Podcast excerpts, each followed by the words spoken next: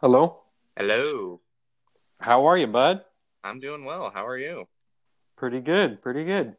Nice. Yeah. So, it's it's been an interesting uh spoke. Yes, it has. Tell me Yeah. tell me a little bit about that.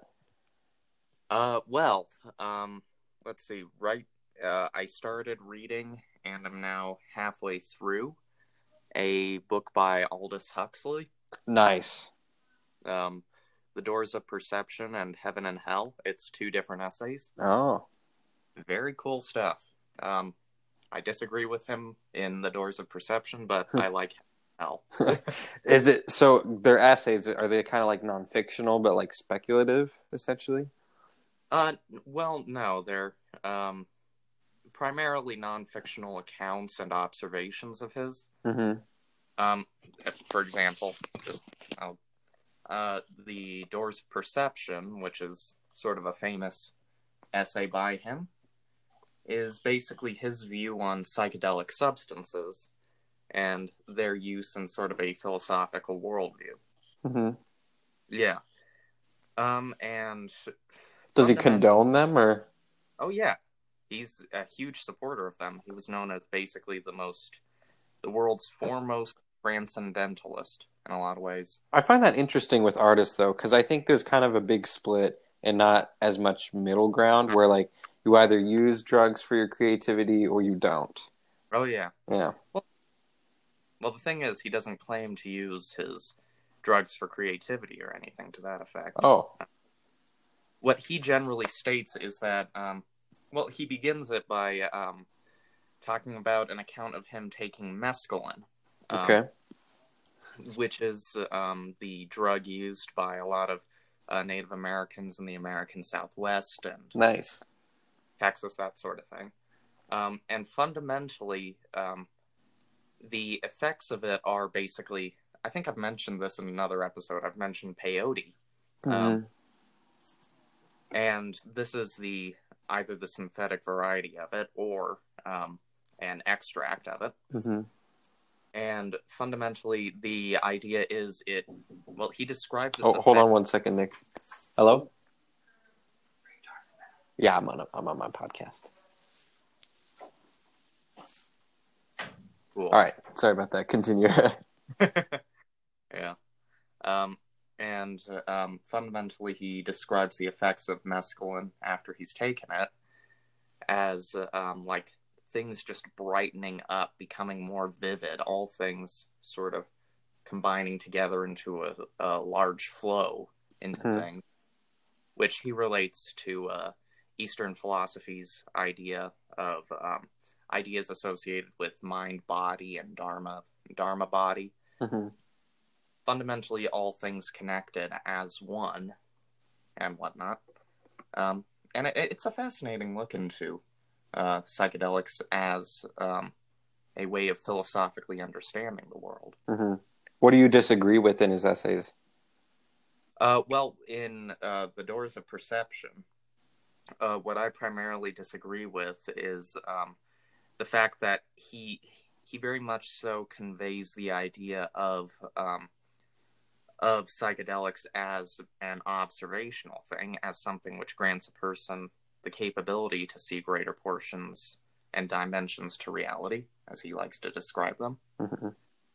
and yet at the same time he is already presupposing a meaning that um, those um, that uh, those drugs would ascribe to him. Oh, Like say, with um, of course he makes the connection to Eastern philosophy, Dharma body, and whatnot. mhm. Um, and he already has that philosophy inherited. He has that idea Mhm. fundamental perspective on things. Um, and he also remarks on um, in the book, he says um, he ended up going through sort of this this artist's catalog, um, where it's like these uh, just paintings and self portraits, things like that, Mhm. while on mescaline. And he ends up seeing very much so this this dishonesty to the human ego and human conditions Mhm. um, sort of the way in which the human mind is shaped by its surroundings, the extent to which it views itself as something separate from nature, hmm um, and sort of feels as if it needs to conform to certain values and certain ideas. But alternatively, he follows a very similar thing with Eastern philosophy and the connections he makes with his experience on mescaline. So my disagreement fundamentally lies in that he's he's very much so taking the perceptions he's had with mescaline and fitting them into his already existing worldview instead of letting them exist independent of that. Oh, so it's it's kind of a subjective analysis of it. It is a very subjective analysis of it. Um, Okay, but don't you think? I mean, most people are kind of subject to that. That seems like to me like a pretty inescapable thing. it's a very difficult thing to escape. I mean, uh, think about um, what happened with the Native Americans who who discovered peyote as a psychedelic substance. hmm They very much so fitted into their folklore, their traditional ideas, all of that. hmm A person needs a framework for understanding these things, a way of of grasping them fundamentally. Yeah. but I think uh, uh, Aldous Huxley doesn't really try to levy the same criticism he does of humanity in sort of the context of that art or of its own ego hmm against the philosophies by which he's sort of taking a look at. Oh, Yeah, that makes sense. yeah.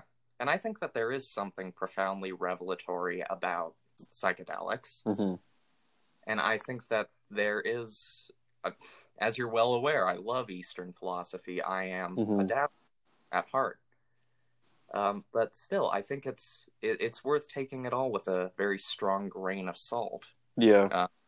Yeah. So that's what I've been occupying my mind with. Um, Nice. And it's actually inspired me to to start writing down my own ideas in, in something like an essay. So, Nice. Do you do you know what you're gonna call it yet? uh, anatomy of a perceiving being. Cool. Yeah. I'm imagining like some diagram of the brain that like kind of quantifies what is real and what is not. um that that would entirely go against what um what my my my my Rinzai influences have taught me. so Yeah. if I do that, if I do that, no, I'm being very dishonest. Okay. That's what I've been working on lately. That and some poetry. I did D and D yesterday with some friends. So nice. overall, normal stuff for me. Yeah. Yeah. Um, I've been trying to uh, cook a bit more than I usually do. Um, because cooking's not my strong suit, but there's something so satisfying in it that I don't usually find in other things. Um, Yeah. So last night I helped my mom make. Uh, we had this cool like Mediterranean falafel meal. Um, and so I helped her make all the like the we put like cucumber and tomato um, into like a mixture of um, like plain Greek yogurt and sour cream. Um, so that was really good. And then I also made crepes the other morning on my own, um, and it took way longer than it should have. But um, yeah, so I'm trying to expand my horizons a little bit more in that way because it's satisfying to me. I don't think I have like the natural talent or inclination that other people do with like cooking or baking or, whatever. But um, I I still think it's fun. Yeah, yeah. I've I've given cooking a, a try once or now. I I can't get it, Um, which which is something I'm very annoyed at because yeah. I I am a human being and as such I love food. well, it's funny too because there's really two sides to the cooking coin. You can treat it as a science experiment where you go very exact with the measurements and the, the way in which you make food, or you can go the way that most professional cooks go. Um, and they rely mostly on their intuition and like their basic human senses, which I definitely don't have that. Um, Yeah. like my parents will just like be cooking and I'll be like, how do you know how much, you know, like salt and pepper or how do you know how much paprika to put into that, you know, stew or whatever? And they'll be like, I don't know. I just kind of guess. I'm like, how could you? I, my brain does not begin to wrap around that.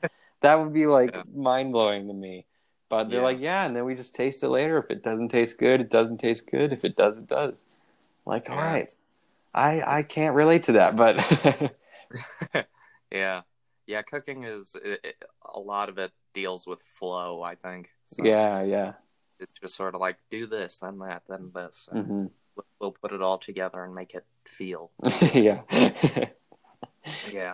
Um, I I seriously, it's it's like my mind exists exclusively on the top floor. hmm It, it's just my my my brain, my eyes, and my hearing. yeah. and Everything else. I feel that. I feel that. yeah. Yeah. So I have to haul around this hunk of pork. Uh, Yeah. But have you been trying anything else? Um, not necessarily. Um, I'm finishing up a pretty good book series. Um, Mhm.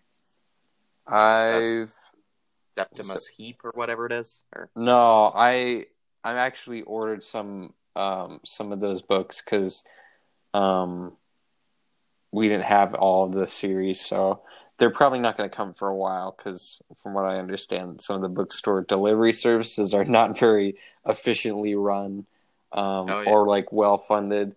But um, no, I actually fin- am finishing up a series called Scythe by Neal Shusterman. Oh, I've Um, heard of Yeah, Yeah. very fascinating. Ba- the premise is like um, it's a dystopian novel, or I guess trilogy, um, about how human beings have conquered death, meaning that whatever could render you dead um, now, like in what the, what they call the mortal age, like 2020, what could whatever could render you dead, no longer can render you dead um, because of their superior technology and all the um, the uh, what am I trying to say? Not rules, but like preemptive measures that they've taken, so to speak. Hmm. Um, and it's very interesting because even though we've like beat disease and nobody wars with each other anymore, um, and of course they tackle the idea of like, well, there's nothing really to live for any anymore because you can live for pretty much as long as you want. Um, so of course they talk about that, but they also talk about how the Earth is finite and in all its resources, and you can maximize those resources with all their futuristic technology, but there still aren't. There's literally not enough square footage on the Earth for like 15 billion people. So Yeah. they have to. There's a career opportunity, um, so to speak, called scything, and you can become a scythe and you control the population of the Earth essentially. So your Oh. job is to go around and kill people. Huh. and it's very interesting because it's almost like a not really a religious sect, but it's separate from all governmental operations. So it's very autonomous. Um, and each scythe gets to they call it gleaning, which I think is funny because it's like a scythe is like what you use to Yeah. farm, and then you like glean and stuff. Yeah. Yeah. Um, but you get to glean or kill people in whatever way you see fit. So of course that creates some divisions within um, the scythe, you know, the Yeah. scythedom, so to speak, um, where people either glean with like compassion, where they'll say, "Hey, um, I'm going to kill you uh, in a month. uh, I will kill you in a month. Uh, you can uh, between now and then um, go to your family members, wrap up any loose ends you have." Um, kind of close up your life and then I will come to you in a month and you tell me how you'd like to die. So there are some scythes like that and then there are some that go that go onto an airplane that's about to take off and take out flamethrowers and just murder everybody. So Oh. it's a cool dive into ethics um, and it follows these two teenagers and how they decide to impact um, the scythedom and the guard around them, so to speak. So, Hmm. yeah, very interesting. Yeah. Uh, have you ever read Dune by chance? No, that is for sure on my list, though. Okay, because um, you honestly reminded me uh, a lot of sort of the way in which people will act in those in that sort of book. hmm Uh, No, that's yeah. that's definitely up there for me. Yeah, yeah. Um, That actually sounds really fascinating. Yeah, it's good, and it is like a, you know, it's one of those uh, young adult books, so it's not as cool as like a Stephen King could make it, but um, Yeah. it definitely has its moments that I really appreciate. Yeah. Yeah. Yeah. Yeah. I Mm. know it. it it's interesting because sort of dystopia over time has started to move away from things like Brave New World in 1984, where there was sort of a single unifying point to them. Yeah, which I think is it's good and bad, you know. There's a lot of ho hum in dystopia these days, and then Oh, there's yeah. a lot of really innovative stuff. But um, Oh yeah. I appreciate it because overall it's about like social commentary, uh, which I think when you really stick to that and then branch out into like the you know like actiony or ethics part of it, I think that that works best. Oh dear. Um. Yeah. You okay A there? broken, a broken kazoo just fell off a shelf. Are you being haunted? Is there a poltergeist in your room? No, this okay. This is gonna sound absolutely insane. All right. Is it So- the man from the woods? No, I, I hope. I don't know what it is, but weird omens are here, dude. Mhm. Uh, I have a Buddhist prayer bell. Mhm. Um, like you, you strike it along the side with a sort of um, a sort of mallet, and then you go along the circumference of it and sort of create a bigger resonance. Oh yeah, I think my mom has one of those actually. Yeah. So, um, uh, guess what decided to throw itself out of a shelf and break in half? Oh gosh, Yeah. that's bad. That's bad. yeah, that was yesterday. Um, and I'm I'm really, ugh, something's going on, dude. Uh, Mhm. Like I said, it well, it's one day before July third. uh, I've mentioned, ugh, weird stuff's about. I think, yeah. yeah, Hey, So- funny that you mentioned the date tomorrow. yeah. Because guess what? Guess We what? have a lot of holidays today. yeah. You know, every day has a lot of holidays. true, true. Um, some of these I think are kind of halfway made up that nobody really recognizes. yeah, Um, Yeah. But some of the notable ones, um, and this is we are recording this on July second, um, is World UFO Day, hmm World Sports Journalist Day. That's interesting. Uh, Special Recreation for the Disabled Day, which is cool. Hmm. Um, Made in the USA Day, and Freedom from Fear of Speaking Day. Whoa. Yeah, I think that last one is particularly poetic. Freedom from fear of speaking. Day. Yeah, it seems almost like too complicated of a name, but at the same point, it seems really succinct in what it's talking about. Yeah. Yeah.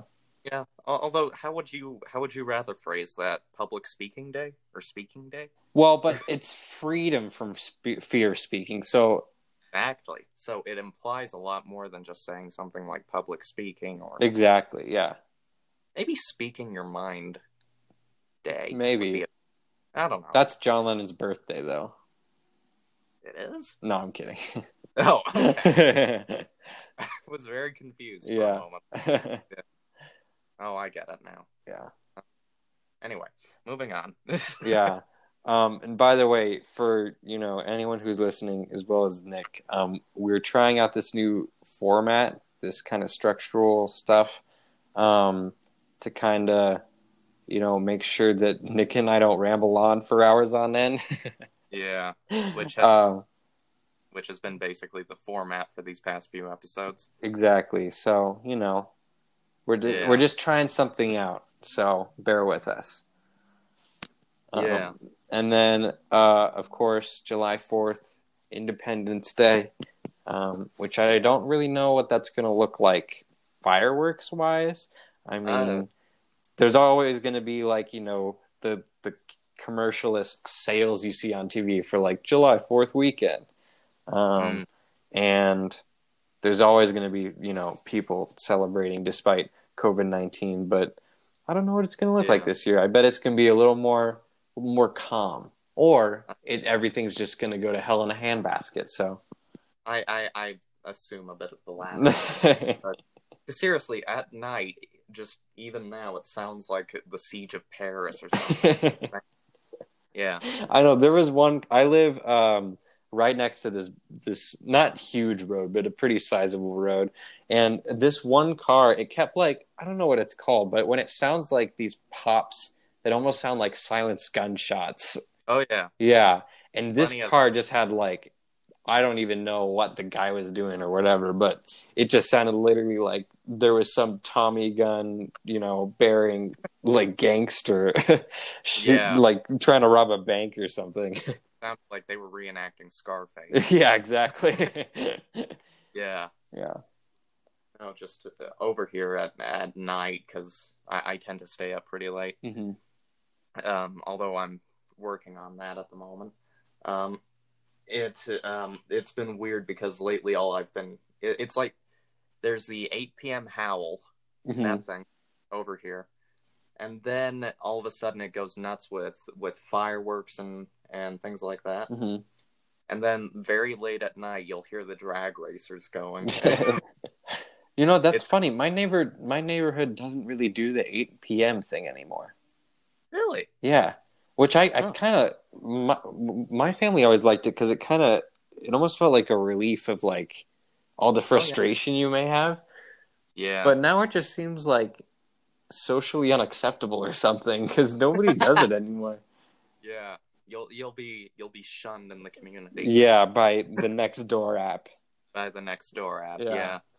Um, but no, it's I don't know. It's a weird thing. Um, I, I remember when it was really huge going on. hmm Uh, It's really gone down here in terms of its prevalence. Yeah.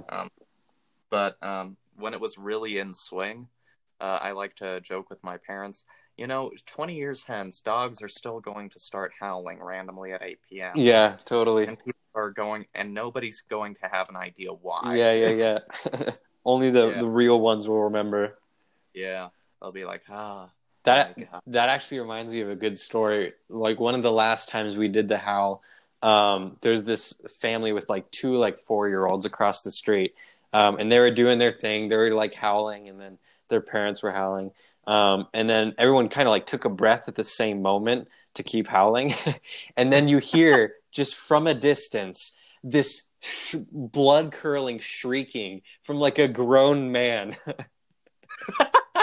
it was the people like ah It sounds like uh it sounds like a berserker or something. yeah totally Yeah. it was such it's such perfect timing though and you could tell he wasn't like in danger or anything he was just like very frustrated or just trying to let it all out at once and Yeah. oh man so good Something else my, my family did. We always uh, like to take out drums.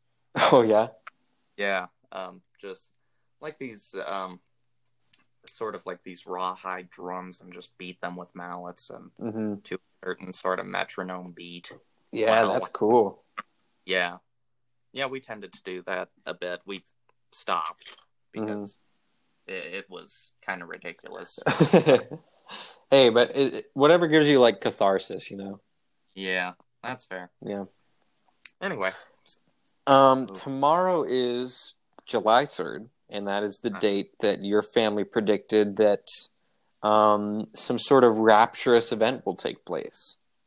not really a rapture. Um, so, something. I do. I can concur that something will happen tomorrow. Well, thank you. Um, but we we called it the wrath. Mhm. Um, so we have no idea what it might mean, but if we're taking a look at the Bible and if Trump is the Antichrist, Hopefully, it's a wrath on the people who need some uh, guidance, uh, so to speak. well, I mean, the idea is um, it's supposed, in biblical terms, it's supposed to be the day that um, the Antichrist will reveal their true self. Mhm. uh, whatever that may functionally mean. Um, and uh, I, I have my, my a few suspicions. that just kind of i feel like that kind of be like a cool joke though like if it manifested very like literally like if donald trump literally like grew horns or like you know Mm. if Mitch McConnell brandished a pitchfork or something. Just yeah, they do like a a medic a Medicare thing, and Mitch McConnell walks in, dark robe and a scythe. Mhm. Yeah. Well, we'll see. We if something if an event does take place, then you will definitely hear about it next episode. yeah, You, you'll you'll you'll hear about it as the country plunges into civil war or something. Yes. don't and even if an event doesn't take place, then we'll just have to pin it on something seemingly insignificant, but really will determine the future of life as we know it. Although all of this could be complete horseshit, but you know. Well, anything could be a complete horseshit, but yeah, that's fair. All right, and then some current events. Um, we got some news. There's a spike in COVID cases currently across America, um, especially in places quick to reopen. A spike would be a an understatement. Uh, Uh. a steady increase. Yeah, How's that? Steady increase. How about an, an avalanche of cases? An avalanche. but what's interesting enough, I did read that um, deaths are decreasing still. really? Yeah, even with the increase in cases, um, uh, young people are being more reckless with transmitting the, the virus, but old people, um, the target kind of uh, mortality, I guess, or like the demographic that gets targeted the most uh, death wise, um, they're apparently being much more cautious because it's Mm. becoming a lot more prevalent in smaller communities. Um, yeah. Although uh, many of the nursing homes in Colorado are actually doing pretty good, which I'm thankful for. Yeah. Um, We've been doing rather nicely with the whole thing. yeah, Um, which I appreciate. I think Jared Polis is doing a pretty good job of, you know, trying to stimulate the economy without overstepping any boundaries. So I wish he would mandate masks, though. that is, uh, yeah, and, and it's so. That's such a weird. Okay, I really. sorry, this is so. This is a point of passion for me, but I appreciate all the libertarians of the world and all the conservatives that think that they kind of take on the idea that there shouldn't be a government, right? Because we can do what we want. I, I totally appreciate that. If I could, there's a, I don't remember his name, but there's this great Australian comedian, and he taught, he has a great bit on um, gun control and how government should um, intervene. Um, and he's like, I could take drugs like a freaking champion. That doesn't mean that, you know, Sally May should take as much cocaine as she can and then shoot her kids. That's fair. yeah. And I, because I totally appreciate that. Nobody wants to wear a mask, you know? Nobody Yeah. wants to not be able to fly whatever flag they want or put whatever statue they want in their yard. I get that. Nobody wants to be told no. Of course not. right? Yeah. But there's a point at which the consequences are going to get to you. Like, this is mm-hmm. for your guys' is good. This isn't to infringe on your rights. This isn't Yeah. to control you. If this is the amount of control that the government wants, what what are we so upset about? Masks Yeah. aren't going to demean us as human beings. No. I totally get it. It sucks. It sucks. Nobody likes it. Nobody likes it. It's itchy. It gets sweaty. It smells weird sometimes if you don't wash it like every four hours. We get it. Masks aren't great, and they're not even the solution either. They do stuff, but they don't do everything. I get it. But guys, the whole point is we're trying to protect everybody from the consequences. We are like one of the last affluent countries to still be having a terrible, still technically first wave, but a terrible second wave as well. Yeah. So I don't know. That's my hot take on it. I mean, masks suck. They really do. But if you can, you know, try to wear one as much as possible. Yeah. You know, it's it's weird because again, I'm gonna get into my usual politics. Mhm. Um, um, Understandably. yeah, and coming from a classically Marxist point of view, uh, under traditional circumstances, I would support the Second Amendment hmm on a, on many levels. Totally. I It's your a- right. it's everyone. It's anyone's right. I think it's a tremendously good thing. Yeah. I think honestly, if we are to keep um, the American experiment alive, Mm. the first and second amendments are the two most powerful. Totally. We, China, we don't want to be China where the government gets so powerful that, you know, the citizens don't have any weapons or guns to like retaliate. That's ridiculous. Exactly. And of course, uh, really, if there is any sort of proletarian surge in a desire to try and uh, advance workers' rights and all of that, Mhm. Then that's going to be a very useful uh, aspect. to it. Yeah, means of getting there. Exactly. But at the moment, um, I, I think it's it's far from from especially useful. Mhm. Um, uh, I mean, at the at the riots lately, I think something that that would be necessary is maybe arming in response to all of these these Confederate morons. Um, yeah, I don't know, man. sorry, I, I, I, yeah, that's the that's the Yankee in me talking. Mm. but I just think that really, at the moment, aside from that, there is really no need for this kind of constant militarization or Yeah, or a need to have a populace which is armed and caught in a state of economic tension, totally. Economic and social tension, and of course with the obvious political dimension to everything, Mhm. especially what's what's happened with Trump lately. Yeah. uh, and that's one thing I notice. So for for the listener, um, Hunter has been kind enough to put together a little master doc for us to sort of deal with things, um, because he's infinitely more organized than I am, Thank you. Uh, and I'm profoundly thankful for that. um, but he um, something you didn't list in the current events section is something that I think is kind of important. yes, go for it. The the Russian bounties bit. Oh, I'm not aware of that. What? You aren't. Oh my god! Enlighten okay. me, please. Oh dear. Um. Okay. So, what's going on with um the Taliban in Afghanistan right now? Is that apparently they've been funded by Russia Oh my gosh, it's a Cold War all over again. Yeah, they've been funded by Russia, who's been eh, fundamentally just giving them bounties on American soldiers. Whoa, It, it's about uh, a hundred thousand per head, apparently, dang. for um, every Taliban fighter who manages to do this. Now, that in and of itself is fundamentally incredibly screwed up. Right. What's even worse is that our president has known about it for about eight months What? and has done nothing. Oh no. Yeah. How is that like not the most unpatriotic thing?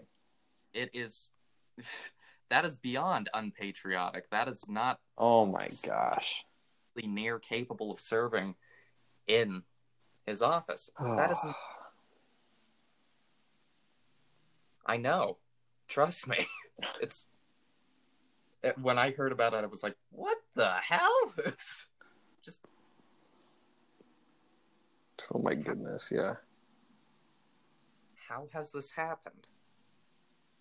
How have we gotten to this point at which we have a president who is capable of this and yet still is able to maintain about a third of the country's constant support? Yeah. Do how did we get this information then? If it was kept secret for so long. Well, it happens that a number of White House staffers and the entirety of our nation's security apparatus have put out that they put it in his daily briefing, that they talked to him about it, that there were constant reminders of it, that he just ignored at every turn. Damn. Yeah, That is rough. it is tremendously rough. it's mad. It really is insane. wow. Yeah. And I mean, you can you can obviously support whatever president you want. Um, some of my some good friends of mine support Donald Trump for some for Yeah. some interesting reasons, but um, man, that's that's just rough. No matter, I don't care what universe you're from, it's gotta hurt. Yeah. and if I, I, I would traditionally say the same, um, because uh, again, just I, I, I think I have opponents in a political sphere, people I, I'm opposed to, but I can still respect them mm. from a certain. That's been shaken to an extent right now, so yeah, I, I don't know what to say. Yeah, mm. true. So, so yes. So that happened. Is there any like developments about that? Like, well, there have been developments over time. Um, namely that the Trump uh, that that the the Trump Trump uh, the Trump the Trump, namely that the Trump um, has um, fundamentally said has changed his story on this multiple different times. Um, and that it's come out in more vivid detail that the national security apparatus was aware of this for a very long time. Uh, that it's also been corroborated by British intelligence. Whoa. Um, who have had the same bounties put against them in Afghanistan. Has um, have they actually been responding?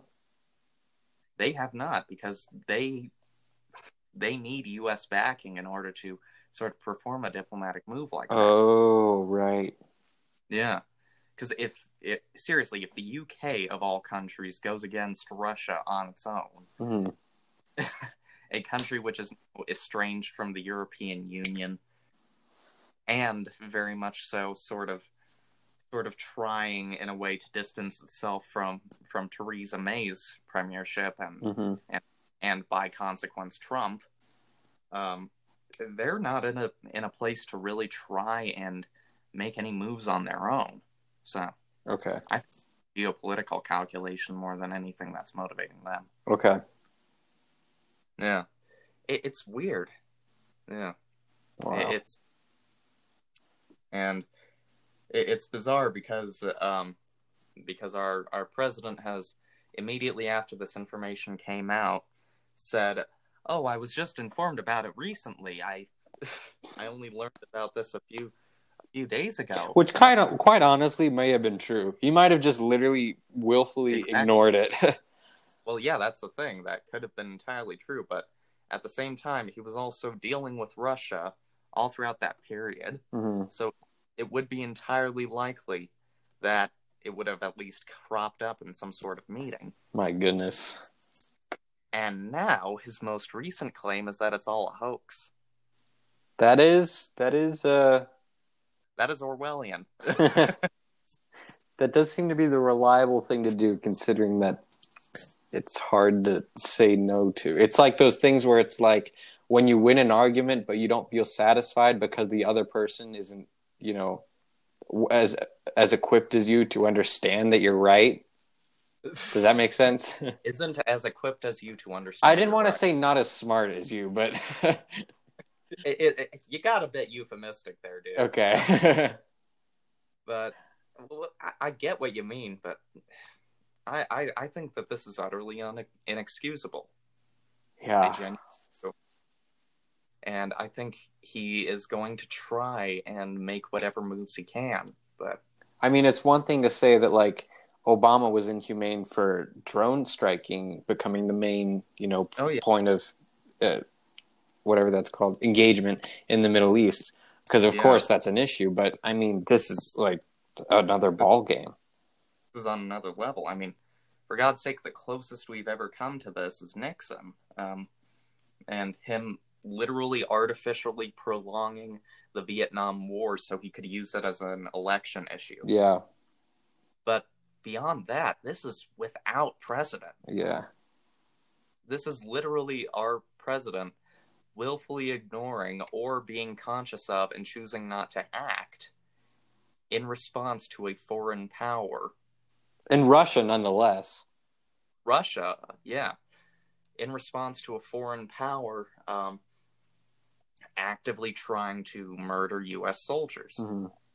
And on the contrary, offering them all of these concessions, offering this foreign power, uh, Russia, us, take, us taking a number of troops out of Germany mm-hmm. and to invite them back into the G7 after they were thrown out. Yeah. Incentivizing this behavior. Mhm. That is unimaginable. Yeah. Yeah. Well, it's crazy because you know whether whether you think America's fighting for like democracy or even like oil or religion and faith, I mean, Mhm. I think a lot of the times it boils down to alliances and the interwoven connectivity of agendas. Yeah. I this is what I think can be gleaned from this. We do not have a president who has this nation's interests at heart. And it's that's so sad to say. It's so sad to hear too. You know. Well, I, I think that in many cases this is just the truth. This is the case with a lot of presidents. Oh yeah, for sure, for sure. This is entirely the way in which politics functions. But at this point, where even that own sort of politicians either approach to things isn't with their sort like say a person has a distorted view of what America needs and then tries to act upon that politically. hmm That is an entirely different case from this. Yeah, totally. um, or if somebody is deliberately acting to try and uh, make gains purely in a political sphere or try and um, sustain their power through whatever means necessary in that sort of way. This is just the most extreme example of that that the American people have been confronted with. Yeah. It's been going on for, for decades, for really centuries, but this is insane. Mhm. It's a it's a very good instance of it for sure. Yeah. It's a profoundly uh it's a very awakening sort of example of it, I think. hmm Yeah. So Well, freaky there was a jade mine landslide in uh, Myanmar. developing economy, um, trying to enter the world trade sphere. Uh, this sort of thing will happen. yep. And yeah, that that that's freaky. Yeah. Um yeah, Myanmar is a fascinating country. Yeah, because it's in isn't it Southeast Asian? Southeast Asian, yeah.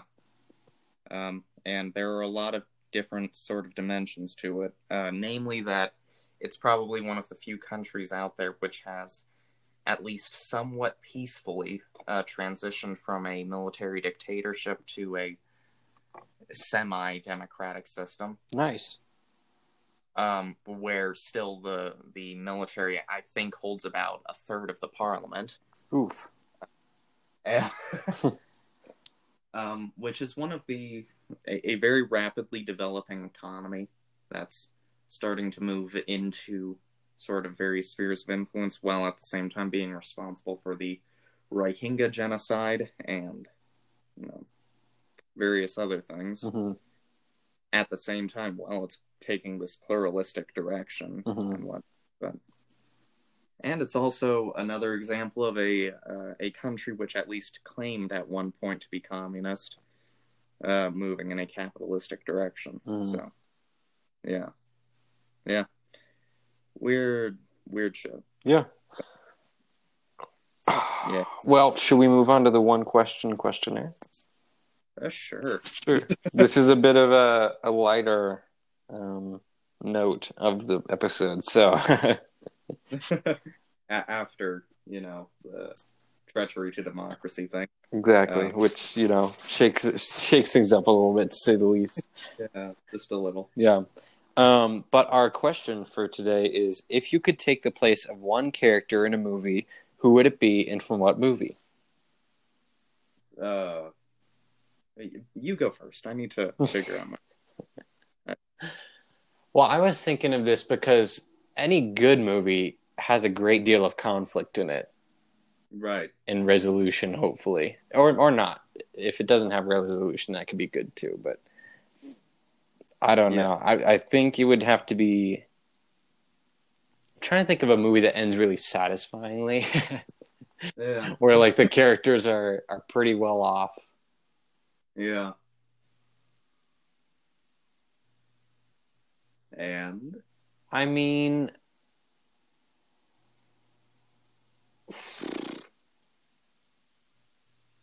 Jeez, I can't think of one now. Oh, I guess maybe I'd like to be like.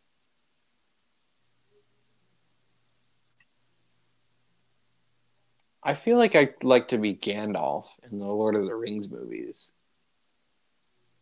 Mm, he doesn't necessarily have the best time with it. I know, but I- think there's something really admirable about Tolkien. Kind of gives him s- such a way that Yeah. he is kind of like an exterior force, so to speak. Because you know, Right. the Lord of the Rings contains a lot of allusions to like religion and stuff like that. Um, Yeah. And I think Gandalf is kind of one of those almost biblical figures where, in other words, I I really like being the guy that just kind of like helps out. Um, he never like directly interferes with like Frodo trying to destroy the ring, but he's always just kind of fighting the good battle. Um, and even like his his um, position becomes so important that he literally is rescued from death. So Yeah. He he is much more of a of a being, yeah, sort of like this ethereal consciousness or or just this this continuing soul. totally, totally, Yeah. Yeah, I'd say so. That would be cool. yeah. Um Plus Ian McKellen, yeah. Everybody wants to be Ian McKellen. of course. um, hmm. I don't know who I'd want to be. Um, uh, have you ever seen Twin Peaks? No, Well, that's a show, so I'll, never mind. it Um, could be a show too if you want it to be. okay. Um, I don't know. Um, I don't know. I, I, if I could, if I could choose very much so a character who I would really love, just just being in the context of this film because of how crazy it is, Mhm. uh, it would be Jules, uh, Samuel L. Jackson's character in Pulp Fiction. Oh yeah, Yeah, uh, just because he has an incredibly insane arc, hmm and as far as we're aware, anyway, he survives the whole film. So yeah. My I watched my first Tarantino the other day, and it was The Hateful Eight. Oh my god, that's such a good movie. I know. It is absolutely insane. It is so awesome. I love how there's just a point at which everything, the whole mood of the movie just like changes. That's exact. That's what happens in every Tarantino flick, dude. Mm-hmm. Just you'll uh uh you'll find a point at which he really descends into total madness. Yeah, I'm excited. I'm really excited to explore that more. Yeah. Um what are you thinking of watching next potentially of his? Tarantino wise, um, well, I mean, obviously, I want to hit Pulp Fiction because, like, you gotta. Yeah. Um, I kind of want to wait on Once Upon a Time in Hollywood because I don't know. I feel like that's such a later work of his, even though obviously Hateful Eight is late Right. too. But right. I don't Um, know. I I kind of I don't know. Yeah. Honestly, if I were to recommend one, and this one is on Netflix, hmm uh, uh if you really liked The Hateful Eight, I think you would love uh, Django Unchained. Right? Isn't that the Jamie Foxx movie? Yep, that's Jamie Foxx. Uh, Is it kind of similar, like Western sort of thing? uh, we- yeah, uh, you can tell with uh, the Hateful Eight, he likes to play with sort of Western tropes and their Yeah. settings. Totally. It's like in that they're snowed in and everything, and they're isolated on the the mountain. Yeah. Um, what's interesting about Django Unchained is that it takes that sort of Western hero archetype hmm and puts them into the antebellum South, um, Oh, like Mississippi.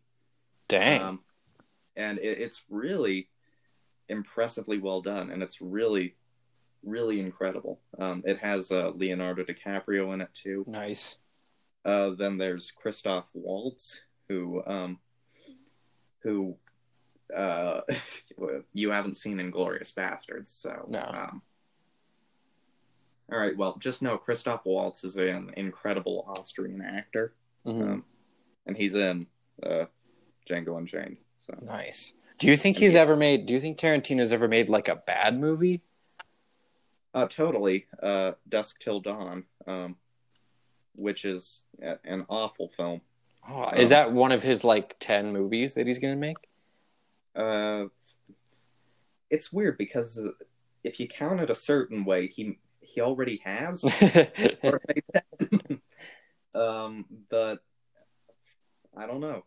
Um, yeah, the idea is apparently he has one more um, that he's that he wants to do, Mhm. and then retire. Uh, but that one, I think he wrote the screenplay for, and then he co-directed it with somebody else. So Sixty-three percent Rotten Tomatoes. yeah, I, I think it's an awful movie. Oh, he acts in it too. He does, and he's terrible.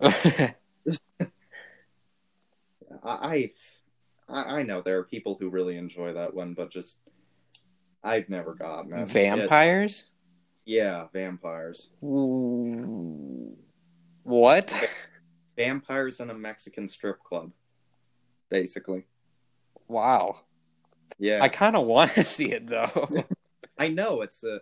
It, it, the thing is, it's it's a good watch. It, the thing is, for me, it's hilariously bad. yeah. a lot of ways. Um, I think it's really intensely silly, hmm uh, but uh, at times I think it takes itself too seriously. Oh. I don't know. It's it's incredibly silly. It's bizarre as hell. Yeah. It, it's it's Tarantino playing with his own Tarantinoisms in a lot of ways. hmm Um, and, and there there there's a there's there's some to be said about it. I think it's it, it I appreciate how insanely out there it is, hmm but just as a movie, I I really don't want to watch it if it ever comes on like the TV or something. Do you think you could rank his movies, Uh, oh dear. Um, or just if you could like have like a tier list? You know. yeah. Well, I think that um easily this is predictable, but my favorite of his is Pulp Fiction. hmm Um, yeah, screw it. I'll give like a top ten or something. All right. Uh, so worst, I think is is probably from Dusk Till Dawn. Mhm. Then um, above that, uh, Kill Bill, um, Oh, which part? or not not Kill Bill, Kill Bill. Um, sorry, my mind's sort of drifting off in a few directions. That's all right.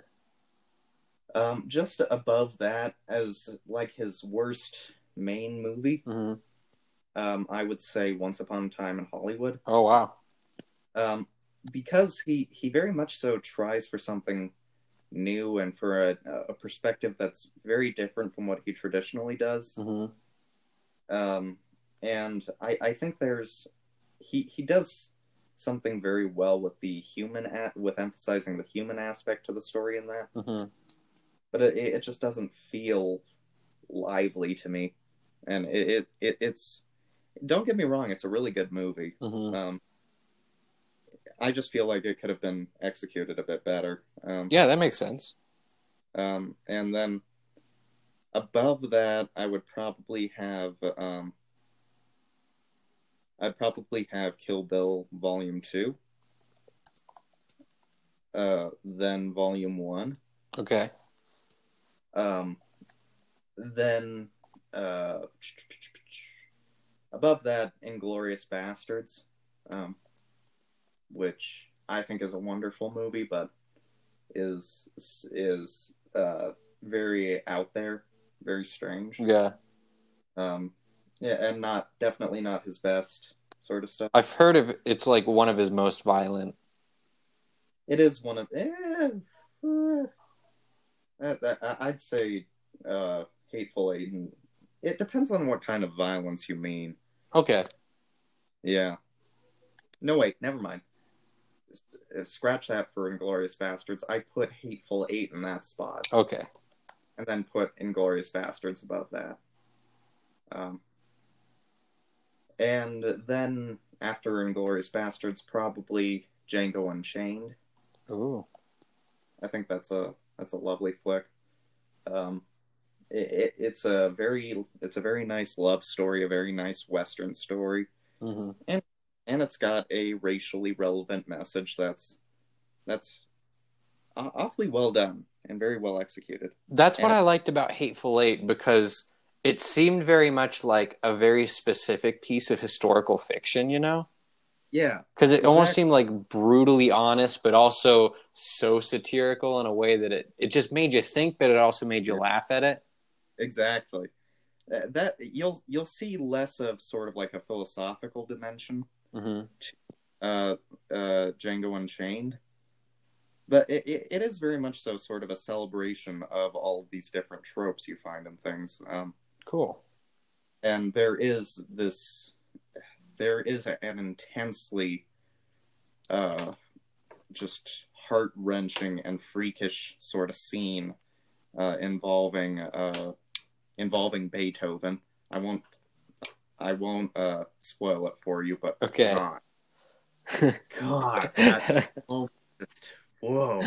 I'll, I'll let you know. I, I have a feeling I'll know what you're talking about. yeah, um, and uh, which has so many political, uh, philosophical dimensions and such a beautiful edge to it. hmm Um, then above, um, above that, above Django Unchained, Mm. I would probably put um, Jackie Brown. Oh, wow. Yeah, uh, which I think is a is an incredibly good sort of sort of look into just this this really fascinating story that you can tell uh, Tarantino was very passionate about adapting um, and trying to put into this context, and it, it was wonderfully well done. Nice. Got great characters. Jackie herself is incredible. Um, there are these these lovely sort of semi satiric, semi screwed up scenes in it. Um, I really enjoy it. Who plays Jackie Brown? Uh, oh, I forget her name. Um, why am why am I forgetting her name? She's pretty well known, I think. Pam Grier? Uh, yeah. Never mind. I I think this was her biggest thing. Um, it- it's a, it's a wonderful movie. Um, it, it, I think it's very much so sort of an exploration of its kind of period. Mhm. It's trying to look at this this sort of mid '70s inner city criminal sort of thing. hmm Um, a- and I think it has it, it does it very well. I think. Nice. I don't want to spoil it because there's there's lots to it. Okay. Um, then above that, uh, I would put actually Tarantino's debut movie, Reservoir? Reservoir Dogs, because just that is an incredibly good flick. hmm I think it's incredibly solid. I think that uh, Harvey Keitel is amazing in it. Isn't Tommy Lee Jones in that? Uh, yeah, he is. Okay. Um, Did you know he went to Harvard? yep, Oh my gosh, yes. feels just wrong. Yeah, it's so strange. He um oh, what was it? He roomed up at in Harvard with some president. with some president. I don't remember who it was. Hold on. I let me let me think for a moment. I'd assume it would be either like Bill Clinton or or maybe Obama. I don't know. Yeah. It was someone like that. Yeah, Al Gore. Sorry, it wasn't a president. It was Really? a yeah, Canada. candidate, yeah. Yeah. Um and then as probably my favorite of those movies of uh, Tarantino's flicks. hmm Um, I would I would have to say easily uh, Pulp Fiction. hmm Um, just I I think that's probably the default answer for Tarantino as his best. Yeah. But just oh my god, at every turn, it's it's an amazing movie. Just there, I feel like even though it has this really inflated, really long lo- runtime. hmm um, there aren't any bits that a person can really stick their their finger through Mhm. or or say, "Oh, this didn't need to be there." Um, That's I love that when there's purposeful filmmaking like that. yeah, it's very purposeful filmmaking, but in a very weird way, hmm in that it has all of these condensed sort of narratives put together, hmm and it, it's it's a wonderfully screwed up and a wonderfully beautiful movie at the same time. hmm Uh, the ending scene to that flick is probably uh, one of my favorite. Yeah. Um, yeah. Um, uh, there is, uh, of course, uh, Samuel L. Jackson in it. Um, there's, uh, uh, wh- what's his name? Who? Oh God. Um, I, I, I see. I know his face. I can see his face. I can't remember his name. the crazy Scientologist dude. Yeah, yeah, yeah.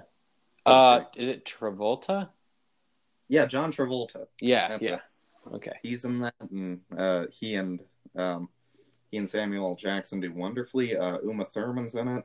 Uh, Mhm. really incredibly acted on that one. Um, and it has these insane, crazy scenes. I, I think generally with Pulp Fiction, a person understands so many of the references from it without having seen it. hmm Um, just uh, there are scenes that a person can know or whatnot, and references that a person will make in passing. Well, like I've always heard of like El Royale with cheese or whatever. Yeah, Boy, yeah, with cheese. yeah, And It just uh, also like a five dollar milkshake. That better be a good milkshake. yeah, yeah. Um, that sort of thing. Um, and of course, uh, um, uh, do you know like uh, Ezekiel twenty five seventeen? yeah, Uh, yeah, you, you get that reference. yeah. All right, so you're you're basically there with the rest of humanity. Nice. Uh, Uh, it's oh, I I think that one reason why it's so good is because it's it's everywhere, yeah. and like the first time you see it, you're like, oh, I get this now. but it, it's it is unimaginably good. I think so. Mhm. Yeah. Yeah. There you go. That's the There. definitive list. The definitive list of Tarantino flicks. Yep. and evidently I've, we've in our efforts at trying to avert our own rambling here we are We rambled, but it's all right. What was your first Tarantino movie? uh pulp, uh, pulp fiction Wow, what a way to start. yeah So it only went downhill from there. uh, downhill would be an exaggeration oh god it's such a, a good movie I'm They're all- excited. I'm gonna. So I started in the. you started I started in the kind of the middle of your list, yeah and then I'm gonna. So I did this, and then I'm gonna bump up to Django. yeah Okay, cool there you go nice. that works well yeah I love doing stuff like that though with like certain um, directors and just going like so deep on their stuff. Oh yeah, no, I remember I did that with Martin Scorsese. Mhm. Um, just like I, I think the first uh, Martin Scorsese film that I actually saw all the way through hmm was Taxi Driver, Yeah. and oh, that that that is easily, I, you know, like how we did that uh, one choice novel thing. yeah. Uh, and I chose notes from Underground. This this book by Dostoevsky. Yeah. I chose that book entirely because I heard it was an influence on Taxi Driver. Oh, nice. Yeah. and it's an, an incredible movie, incredible book. It's it's a dream, Yeah. beautiful. Totally. Um, the only I think the only Scorsese I've seen was Goodfellas. mm. I, I I think that he he does a lot of those kinds of flicks where it's uh it's Goodfellas, uh, Casino, um, oh crap, uh, of course The Irishman. Yeah. um, was his most recent. Really incredible, sort of well, incredibly well executed gangster flicks. hmm Um, and they, I, I think Goodfellas is just probably one of the most solid films ever put together. Oh, for sure. Yeah, um, because uh, like with um, Pulp Fiction, there's no place where you can really stick your finger through it and say, "Oh, this doesn't need to be here." hmm It all just works so beautifully well with things. Um, yeah. Uh, same with Taxi Driver. Totally. I love I love when something feels just so solid like that. Yeah, it, it's it's just like everything works together well. There's no flab. It just is what it is, and it's perfect. Oh yeah, and I love the end. Not really monologue, but the breaking of the fourth wall. That doesn't spoil anything for viewers, but Well, if you haven't seen, uh, all right, this is to you, viewer or listener or whatever you are. If you have not seen Goodfellas, you need to get the hell on that. yeah, for sure, Oh my god! for sure. Just carve out a, a- so, like two two and a half hours in your day, maybe three Yeah. and a half hours to process. And then just and then watch it. yeah, You you will thank us seriously. yeah. um, yeah. And um, beyond that, um, uh, I really adored his movie Silence. Um, Silence. Silence, um, which had um, interestingly Adam Driver and Liam Neeson in it. Oh, Yeah, and it, it's it's fundamentally this really profound look into things like things like Zen and sort sort of this this very quiet life. It's it's not going to be for everybody, but um, I think it's wonderful. yeah. It looks like it, it's got a pretty cool cast. It, it really does, um, and just I, I think it's it is basically these two cultures coming up against one another and hmm sort of having to face each other. Uh, uh, these Portuguese missionaries in Japan and whatnot, hmm and it, it's it's tremendously well done. Um, and there is just there's such a a wealth of just experience and it's a very slow burn in a lot of ways. And it's a very beautiful movie too. Um, it has this really gorgeous sort of cinematic style and Oh, the dialogue is really well done. It, it, it is like a dream more than anything. Are there any movies that you've seen that you think offer more from a cinematography point of view than an actual like plot point of view? Uh 2001 a space odyssey Oh, um, yeah, I think is sort of like the quintessential popular example of that. totally, totally. Um, honest, hmm. If I had to say, um, have you ever heard of Andrei Tarkovsky? No.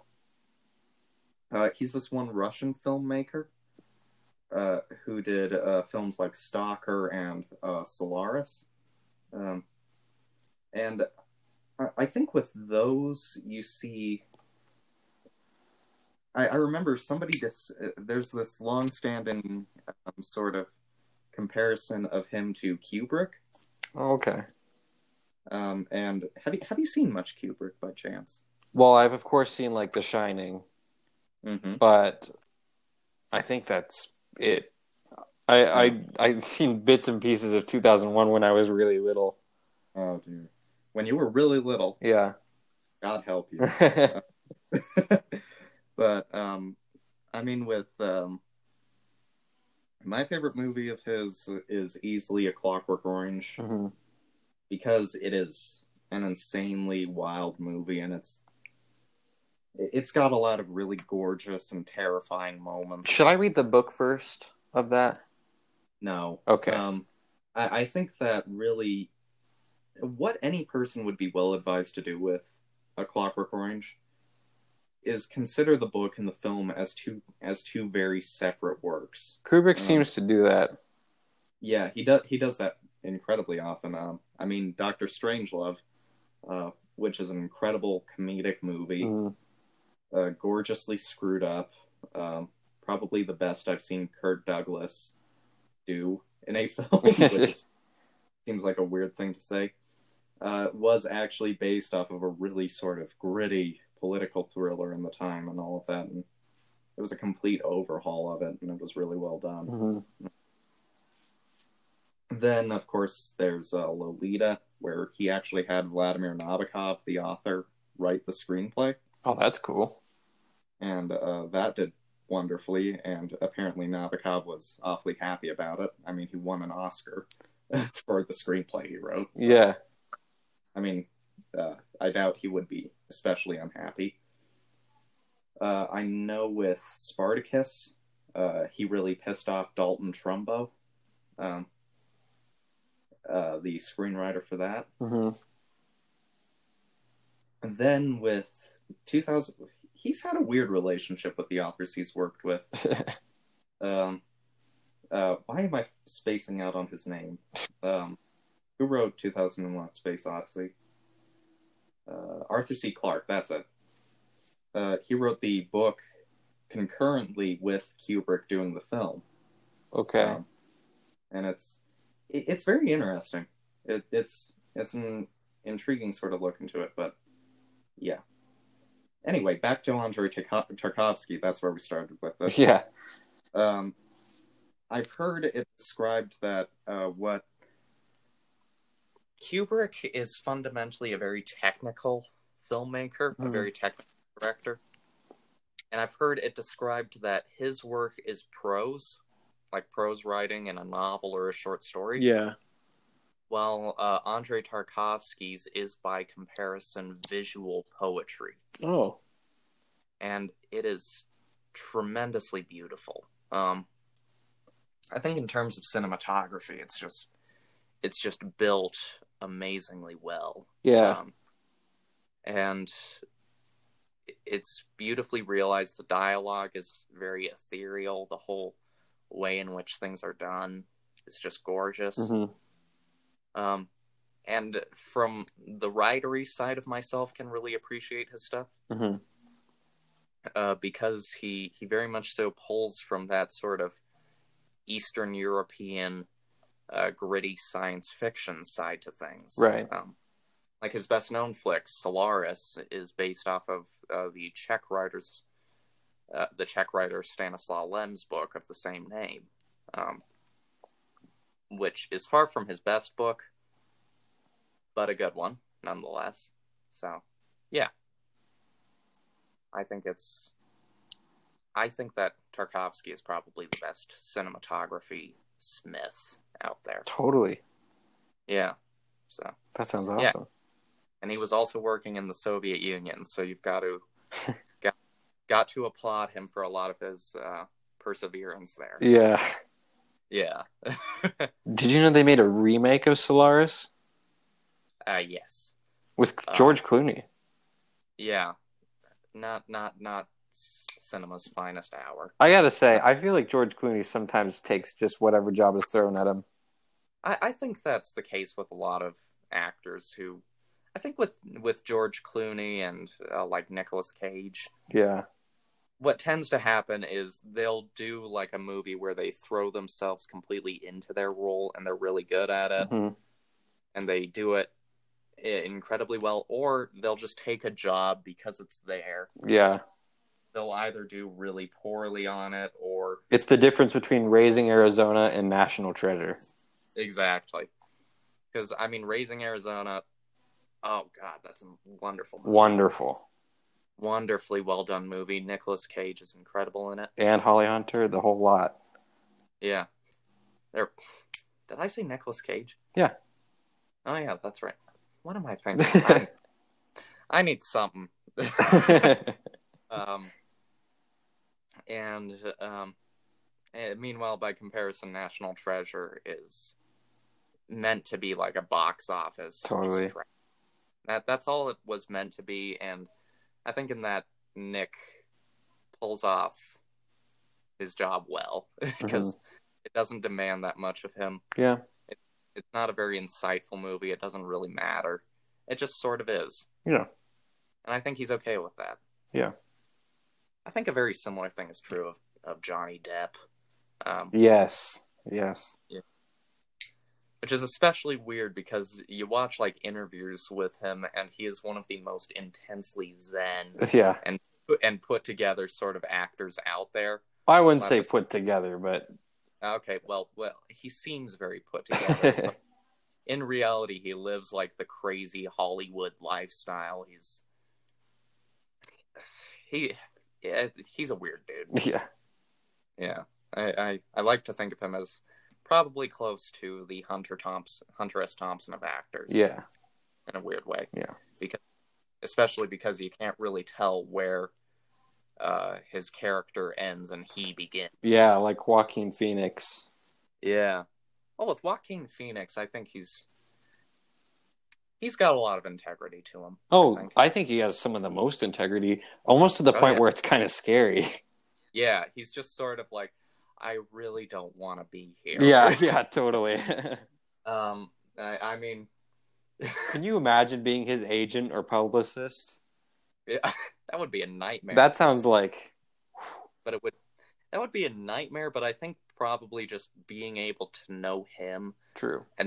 The way he functions within his situation. Yeah, I think that would probably be at least close to uh, enough of a sort of reward for that, if that makes much sense. yeah, and I think he would take it more like just like you know this part of the business. Yeah, yeah. Uh, although I do wonder, what the hell is Daniel Day Lewis like? That's a good question. Because I, I don't. That's a case where he's got so many characters to him, and so many different sort of sides to who he is. Mhm. that you really can't tell who Daniel Day Lewis is unless you really like know him. Yeah, Um, because I mean, like, I- hear like people say, um, do a Daniel Day Lewis impression, and they'll always like just impress, uh, Im- do an impression of one of his characters because who is he? exactly. yeah. Anyway, weird stuff. Yeah. So it goes. Anyway, where where did this conversation begin? We were talking about uh, if you could be a character in a movie, and then we started talking about filmmakers. All right. Yeah. Cool. So that was a that was actually a sensible digression. Yeah. Nice. All right. uh, here's something within the realm of Tarantino. Which movie would you want to be in? Like, if you had to be in one of his movies. Uh probably Once Upon a Time in Hollywood because that one fundamentally ends the best for its characters. I think um whi- which may sound weird to say considering what happens to some of them. Mm-hmm. but um I, I mean it's it's fundamentally a world in which the Sharon Tate murders or the Charles Manson murders don't go according to plan. Oh, Um, I'll leave it at that. Um, and it's it's connected very much so to to our world, and there's a lot of meditation on sort of things that I really think are incredibly important to um, sort of our modern world, and obviously the world then in the '60s. hmm It's the closest to reality, I think. okay, I, I'd probably want to live in that one. nice. I- Either that or Jackie Brown, presumably. Yeah, Because, again, the most grounded and real. yeah, Yeah. Well, this is cool. I like that you got. I, I'm. I wrote down just for our listeners. I wrote down all his rankings, and I'm and I'm looking him over. Um. Yeah. Yeah. Yeah. And I, I think overall you can't really go wrong with Tarantino. mhm. I, I think if anybody claimed as much, they'd be a snob. Um, Yeah. Seriously, you can watch Even Dusk Till Dawn, which I think is is trash as a movie, and still really love it nice. it, it, it's tremendously fun. Yeah. lot of ways. especially on first time viewing it. Um, it gets old after a while, just like, but The- I think, There are totally movies like that, though. yeah, but I think with with Tarantino, just watch everything I will. That's my goal. because he is he is an incredible dude. and his films are absolutely amazing. Yeah. Yeah. So Well, is there uh, anything else you'd like to add to the agenda, good sir? Well, I, I notice uh, on here, on the uh, the Google Doc we have, you say story whatever should be told in the moment. Well, I was kind of looking for just like riffing on the question we asked, and we kind of did that. Mm. Yeah, we kind of did. Yeah.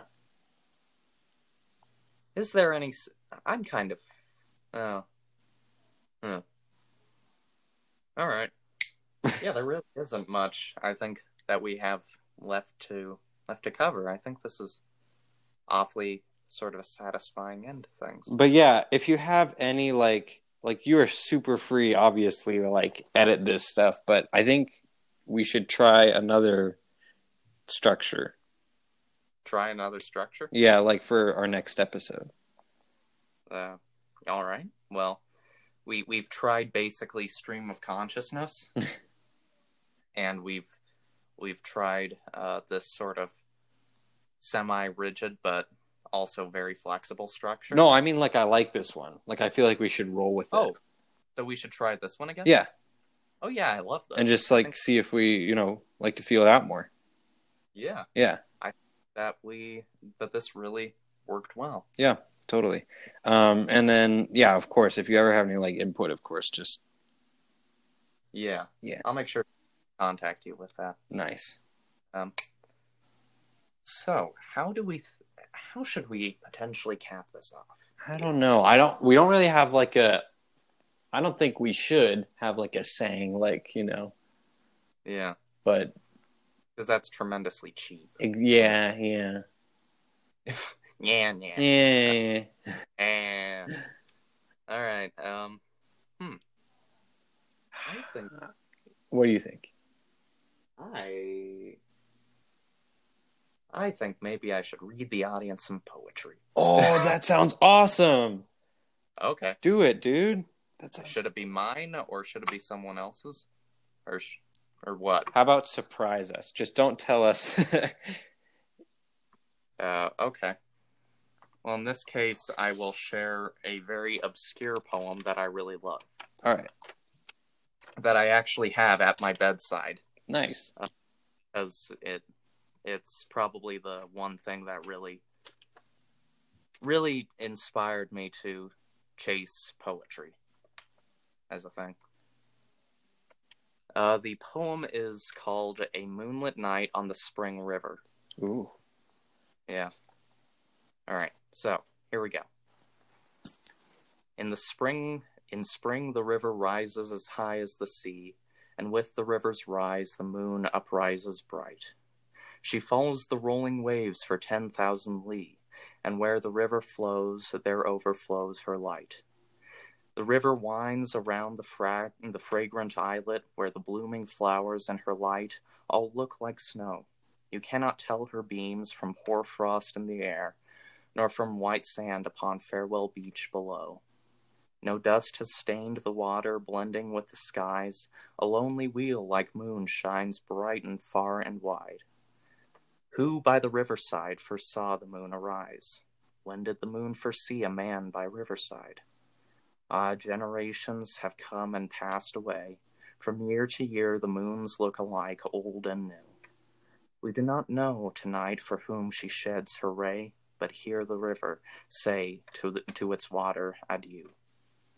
Away, away is, a is sailing a single cloud white on Farewell Beach pine, away maples green. Where is the wanderer sailing his boat tonight?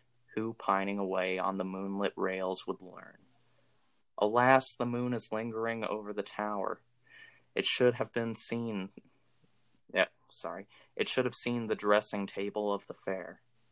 She rolls the curtains up and lights and light comes in her bower. She washes but can't wash away the moonbeams there. She sees the moon, but her beloved is out of sight. She'd follow it to shine on her beloved's face, her beloved one's face. But message-bearing swans can't fly out of moonlight, nor can letter-sending fish leap out of their place beneath beneath the waves. Last night he dreamed that falling flowers would not stay. Alas, he cannot go home, although half spring has gone. The running water bearing spring will pass away. The moon declining over the pool will sink anon. The moon declining sinks into a heavy mist. It's a long way between southern rivers and eastern seas. How many can go home by moonlight who are missed? The sinking moon sheds yearning over riverside trees. That's it. Wow, Yeah, that's beautiful. yeah. Yeah, it's it's written by this one uh, poet of the Tang dynasty in China. Oh wow. So it's Uh, is it translated then? It's translated. Yeah. Wow, it, it translates surprisingly well. Yeah, it was written by Zhang Ruoxu. Um, and the fundamental idea of it was it was actually made to be a song um, accompanied by the guzheng, a traditional Chinese instrument. Oh, And I remember very vividly uh, the I, I'd ended up discovering sort of guzheng and um, that music through um, I think Alan Watts. hmm And at that point, I'd been writing some poetry of my own, and I, I I discovered that poem, considering it was written for as a song, and it just captured my imagination, and I knew with poetry, this is what I should be doing. nice. Right. So. Well, everybody, thank you for tuning in. Thank you for tuning in. That This was is- some of uh, Nick's choice of poetry. yeah. Maybe maybe next time I'll read you some or something. Yes. Neruda, Frost, uh, maybe some Dante or some of my own stuff. Yeah. I don't know. Whatever. All right. Well, it was good to talk to you, Nick. It was really good to talk to you. Yeah, and I'll talk to you later. I'll talk to you later. See ya.